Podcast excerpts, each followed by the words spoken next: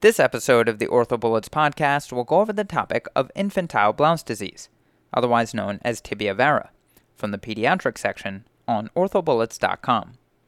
Let's start this episode with a quick summary. Infantile Blount's disease is a progressive pathologic genu varum centered at the tibia in children 2 to 5 years of age.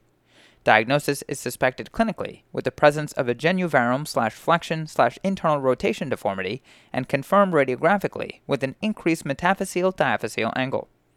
Treatment ranges from bracing to surgery depending on the patient age, severity of the deformity, and presence of a physeal bar.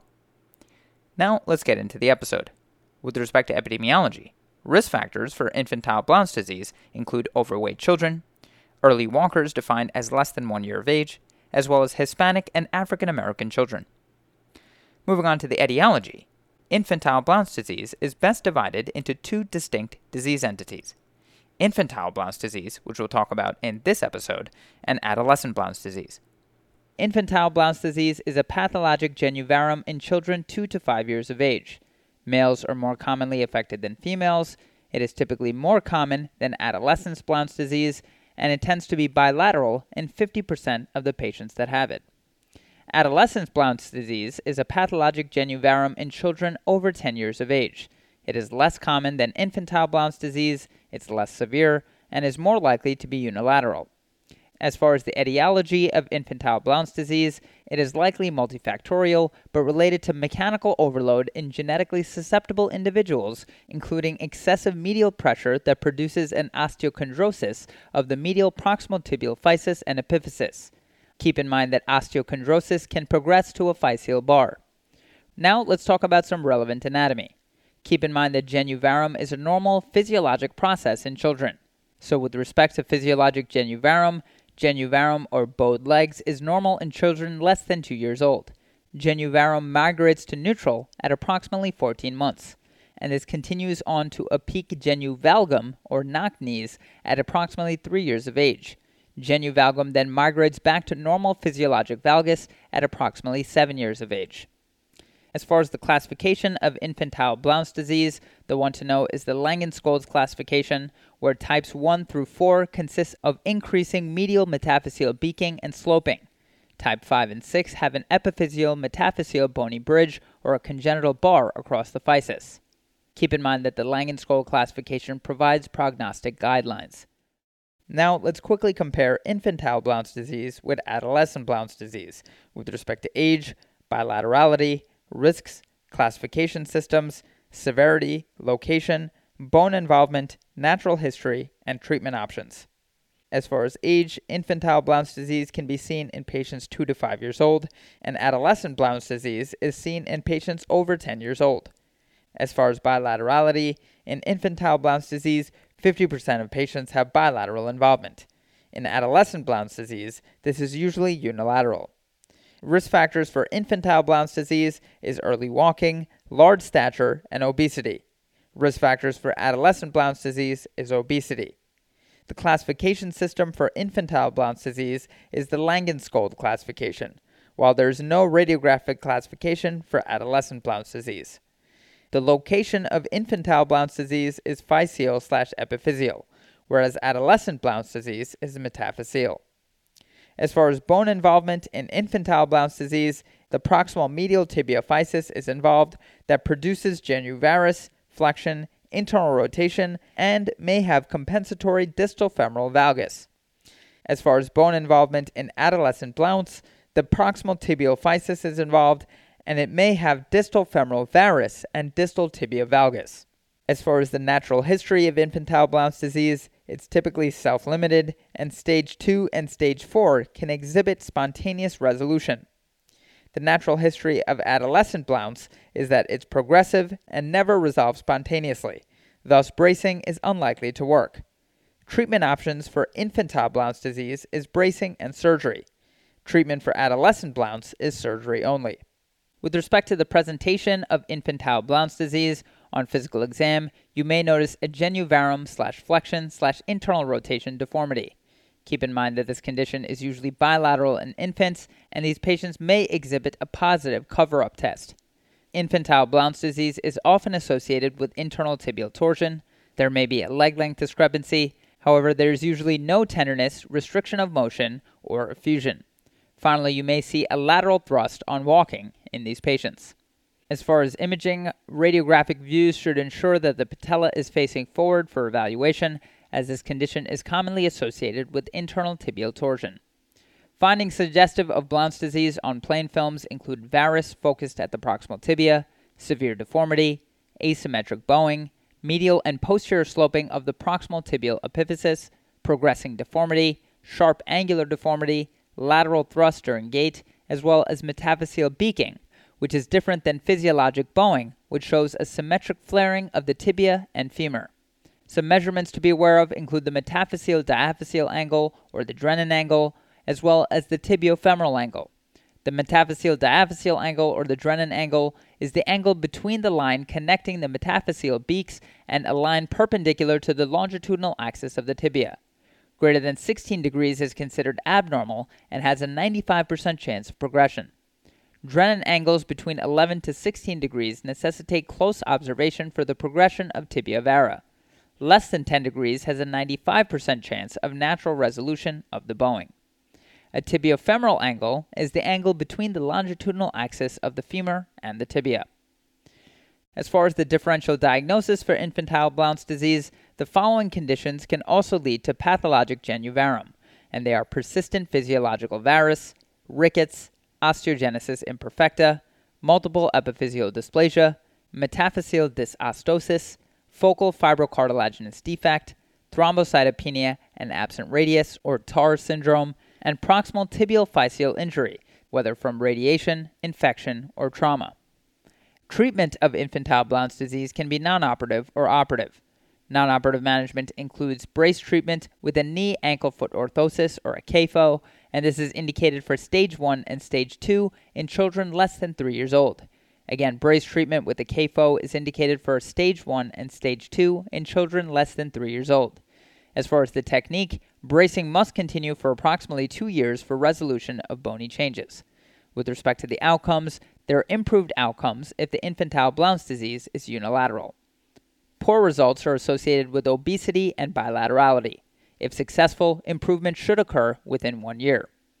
Operative options include proximal tibia slash fibula valgus osteotomy, growth modulation, physeal bar resection, or a hemiplateau elevation. A proximal tibia slash fibula valgus osteotomy is used to overcome the varus slash flexion slash internal rotation deformity. Indications include stage 1 and stage 2 in children greater than 3 years old, stage 3, stage 4, stage 5, and stage 6 as well as patients greater than or equal to 4 years old at all stages. It's also indicated for failure of brace treatment with progressive deformity and metaphyseal diaphyseal angles of greater than 20 degrees. The technique involves performing an osteotomy below the tibial tubercle, and stage procedures may be required for stage 4, 5, and 6, and epiphysiolysis may be required in stage 5 and stage 6. As far as outcomes of a proximal tibia slash fibula valgus osteotomy, the risk of recurrence is significantly lessened if performed before 4 years of age. Moving on to growth modulation, this technique involves a tension band plate and screws. A physeal bar resection is indicated when there's at least 4 years of growth remaining. This technique should be performed together with an osteotomy, and the interpositional material is usually fat or PMMA. Finally, a hemiplateau elevation may be performed together with an osteotomy. Now let's go over the surgical technique for a proximal tibia slash fibula valgus osteotomy in a bit more detail. As far as the goals of correction, make sure to overcorrect into 10 to 15 degrees of valgus because medial physeal growth abnormalities persist. Remember that the distal segment is fixed in valgus, external rotation, and lateral translation. The technique for a proximal tibia slash fibula valgus osteotomy involves staples and plates which function by increasing compression forces across the physis, which slows longitudinal growth. This is known as the Hueter-Volkmann principle. Temporary lateral physeal growth arrest with staples or plates can be used, and this has increasing use for correction in young patients. This technique should involve including a bar resection or an epiphysiolysis when a physeal bar is present in the Langenskiöld stage 5 and stage 6. Consider a hemiepiphysiodesis if the bar is greater than 50%. A medial tibial plateau elevation is required at the time of osteotomy if significant depression is present, and consider a prophylactic anterior compartment fasciotomy in these patients. Some complications to be aware of include compartment syndrome with a high tibial slash fibular osteotomy. Therefore, a prophylactic release of the anterior compartment should be considered. Recurrence of tibia vara is another complication, and this can occur in severe cases of infantile Blount's disease, which may develop a physeal bar. And this can result in progressive varus after a well executed proximal tibial valgus osteotomy, and these cases may require a lateral tibial hemiepiphysiodesis or a bar resection. As far as the prognosis of infantile Blount's disease, best outcomes occur with early diagnosis and unloading of the medial joint with either bracing or an osteotomy. Young children with Langenskiöld stage 2 and stage 4 can have spontaneous correction. Okay, so now that we've gone over the major points about this topic, let's go over a few questions to apply the information and get a sense of how this topic has been tested on past exams. The first question reads a 17 year old boy is referred to your clinic by his pediatrician for a workup of bowed legs. The patient's mother states that she has other children that grew out of it by age 3 or 4. Examination of the patient reveals a child whose measurements reside in the 75 percentile for height and weight. His gait appears appropriate for a toddler without varus thrust. Supine measurements show 10 degrees of symmetric bilateral genu varus. Appropriate workup includes and the choices are 1. Long term clinical and radiographic monitoring to plan for guided growth until skeletal maturity. 2. X rays today and at age 4 to ensure resolution of its genu varum. 3. Genetic screening for metabolic causes of rickets. 4. Vitamin D levels drawn today and weekly 50,000 international units of vitamin D injections, assuming the value is low, and 5. Clinical observation and follow up to monitor resolution of genu varum.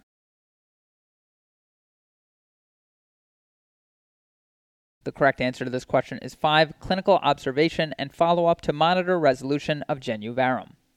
So, this patient has physiologic genu varum or tibia vara, which is common in toddlers less than 2 years of age. The mainstay of treatment is simple observation, as there is predictable resolution of this alignment as children.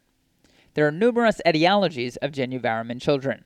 Most common in the children under age 2 is a predictable pattern of genu varum and internal torsion in the first year or so after beginning to walk. Persistence of genu varum, severe or worsening deformity defined as greater than 20 degrees, limb asymmetry or varus thrust gait, and low height and weight percentiles should trigger further workup with x rays and metabolic or genetic screening. A family history of genu varum is not specific and in isolation does not indicate heritable causes of genu varum. Kling and Hensinger's review article highlights normal angular and torsional deviations in growing children, including genu varum and genu valgum, as well as hip and hindfoot deformities. They emphasize that understanding the natural history of these deformities in growing children helps the treating physician identify those who need more than simple observation of their malalignment. Staheli et al. published normal values of rotational profile physical exam maneuvers, including thigh foot axis, transmalleolar axis, prone internal and external hip rotation, to better understand the predictable changes in different age groups. Birch provides an update on current treatment of Blount's disease. He suggests further radiographic evaluation in ambulatory infants with asymmetric varus deformity or varus deformity that persists after age 18 months. If these findings are present, radiographs are recommended.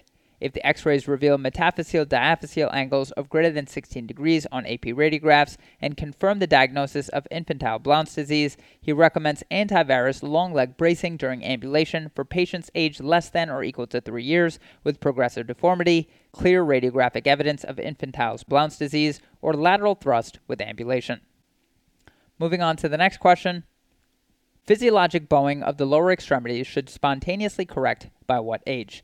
And the choices are 1. 3 months, 2. 6 months, 3. 12 months, 4. 36 months, and 5. 72 months.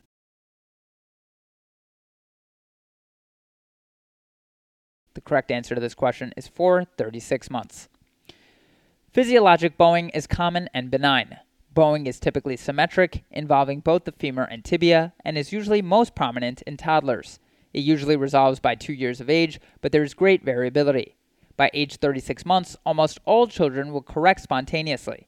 In children with physiologic bowing, the screening examination is typically normal and a family history is absent. Therefore, radiographs are not necessary. If the deformity has not resolved by age 2 years, an AP radiograph of the lower limbs should be obtained. This provides documentation of the severity of the bowing, permits measurement of the metaphyseal diaphyseal angle and or Langenskiölds grade, and allows evaluation for conditions such as rickets or bony dysplasia. No treatment is indicated for physiologic bowing. Moving on to the next question. A 32 month old male with severe infantile Blount's disease has been treated with full time bracing for the past year. At most recent follow up, the varus deformity of his bilateral legs has worsened despite compliance with bracing. What treatment is now recommended? And the choices are 1. Observation and discontinuation of bracing, 2. Observation and continuation of full time bracing, 3. Bilateral proximal tibial osteotomies, 4. Bilateral distal femur osteotomies, and 5. Bilateral proximal tibial medial hemiepiphysiodesis.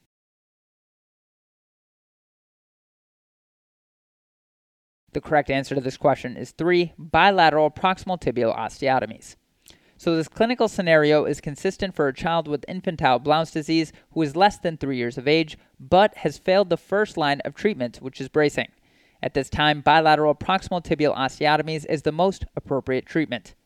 To quickly review, infantile Blount's disease is a pathologic type of tibia vara which develops in children 0 to 4 years of age. Bracing is indicated in patients less than 3 years of age with Langenskiölds stage 1 to 2 disease and is more effective in patients with unilateral disease. Surgery is indicated if varus secondary to Blount's disease persists at the age of 4 or if bracing fails in 2 to 3 year olds after 12 months. Correction is achieved surgically with a proximal tibial realignment osteotomy. Feldman et al. discusses the two options of acute versus gradual correction of tibia vara. They concluded that gradual correction is a more accurate treatment in regards to correction of the limb length inequality, mechanical axis deviation, and medial proximal tibial angles.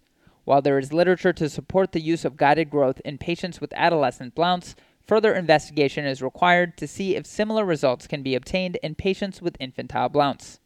Moving on to the next question. Lateral tibial physeal stapling is a treatment option for adolescent Blount's disease. How is the staple an example of the Hueter-Volkmann principle? And the choices are 1. Increased compression along the growth plate slows longitudinal growth. 2. Decreased compression along the growth plate slows longitudinal growth. Three, increased tension along the growth plate slows longitudinal growth. Four, decreased tension along the growth plate slows longitudinal growth. And five, increased compression along the growth plate increases longitudinal growth.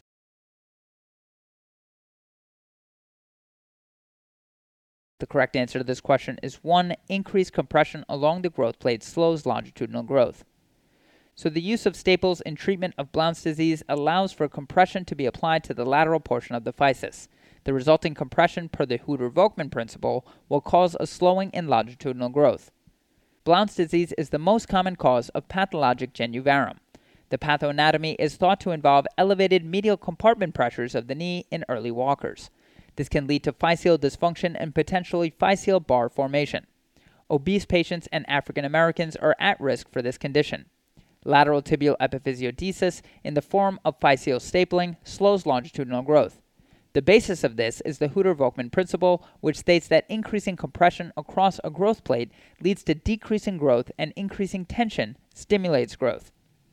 Sabharwal et al. reviewed the pathophysiology, diagnosis, and management of Blount's disease. While epiphysiodesis procedures can be used to manage the condition when enough growth remains, realignment tibial osteotomies can decrease the risk of recurrent deformity. Moen et al. Developed a model of physeal failure in bovine tibial and femoral specimens. Various forms of stress were applied. It was found that compression leads to failure of the zone of provisional calcification. Tensile loads lead to failure in the upper zone of columnation. Torsional stresses led to failure in all zones of the physis. And moving on to the final question, a valgus producing proximal tibial osteotomy with 10 degrees of overcorrection is the most appropriate treatment for which of the following patients with tibia vara?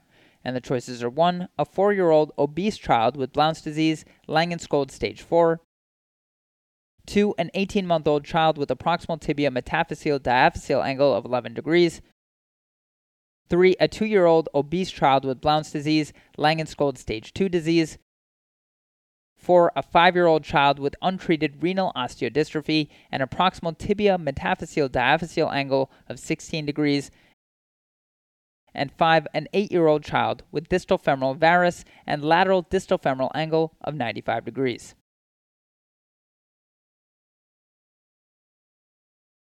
The correct answer to this question is a 4 year old obese child with Blount's disease, Langenskiöld stage 4. So, children who are too old for bracing, morbidly obese, and have advanced Blount's disease, that is Langenskiöld stage 4, 5, or 6, are candidates for proximal tibial osteotomy.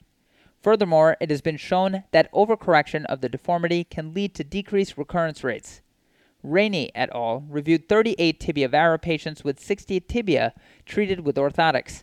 The patients all had metaphyseal diaphyseal angles of greater than 16 degrees or between 9 and 16 degrees with a clinical risk factor for progression. They found an overall success rate of 90% with slightly less favorable outcomes in those patients with a metaphyseal diaphyseal angle of greater than 16. Risk factors for failure were instability, obesity, and delayed bracing. Loder and Johnston studied the applicability of Langenskiöld's classification to a population of patients with infantile tibia vara. They found that early brace treatment was only 50% effective, and that if an osteotomy procedure was performed after the age of 4, then repeat osteotomies were commonly required. Of the patients who underwent osteotomies, a trend towards better results was seen with increasing valgus correction. That's all for this review about infantile Blount's disease or tibia vara. Hopefully that was helpful. This is the OrthoBullets podcast, a daily audio review session by OrthoBullets, the free learning and collaboration community for orthopedic surgery education. Keep in mind that these podcasts are designed to go along with the topics on orthobullets.com, and in fact, you can listen to these episodes right on the OrthoBullets website or mobile app while going through the topic. If you've gotten any value from the OrthoBullets podcast so far, please consider leaving us a five star rating and writing us a review on Apple Podcasts. It will help us spread the word and increase our discoverability tremendously. Also, if you aren't already, be sure to follow OrthoBullets on Facebook, Instagram, Twitter, and YouTube for daily high yield content. Thanks for tuning in. We'll see you all tomorrow, right here on the OrthoBullets podcast.